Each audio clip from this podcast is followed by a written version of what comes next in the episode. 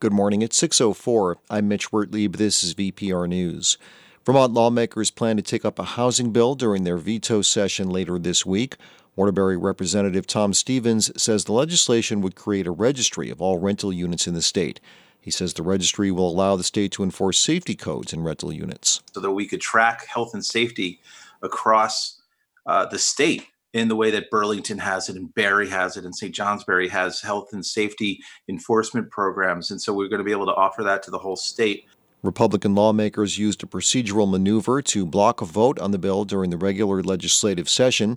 They say the new registry will increase the cost of rental housing because it requires landlords to pay a new fee of $35 per unit to the state. The lack of foster homes in Vermont has reached a crisis point, especially for teens.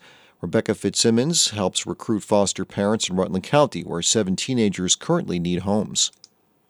We're so worried about the kids. It's so traumatizing when they have to move day after day. You know, some people will say, well, my house is full, but I could help you out for a night.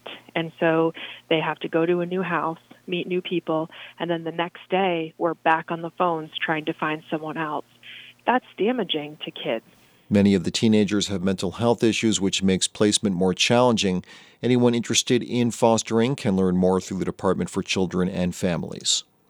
Vermont State Court Administrator says the judiciary is continuing to reopen courthouses for in person trials and hearings, but not all courts will be open for all proceedings immediately. Patricia Gabel says a team is assessing and implementing safety measures to protect people who are vulnerable and can't be vaccinated. Gabel says the work includes installing advanced air filtration systems and continuing to, continuing to limit the number of people in the buildings and length of court activities to ensure the public and staff are safe. Remote hearings will continue. Customers in the Champlain Water District are being asked to curtail non essential uses of water through noon today as the water treatment facility is undergoing a production capacity slowdown. Residents in Shelburne, South Burlington, Milton, Williston, Essex Junction, Essex Town, Colchester, Jericho, and Winooski should conserve water so enough can be stored for fire protection. Customers are being asked to hold off on any outdoor water use and non essential indoor water use like laundry and dishwashing. Eye on the sky for today, mostly cloudy, a few brief morning showers, scattered afternoon showers from the Green Mountains east and south of Route 4 and Lake George into New Hampshire today, much cooler, highs ranging through the 60s today.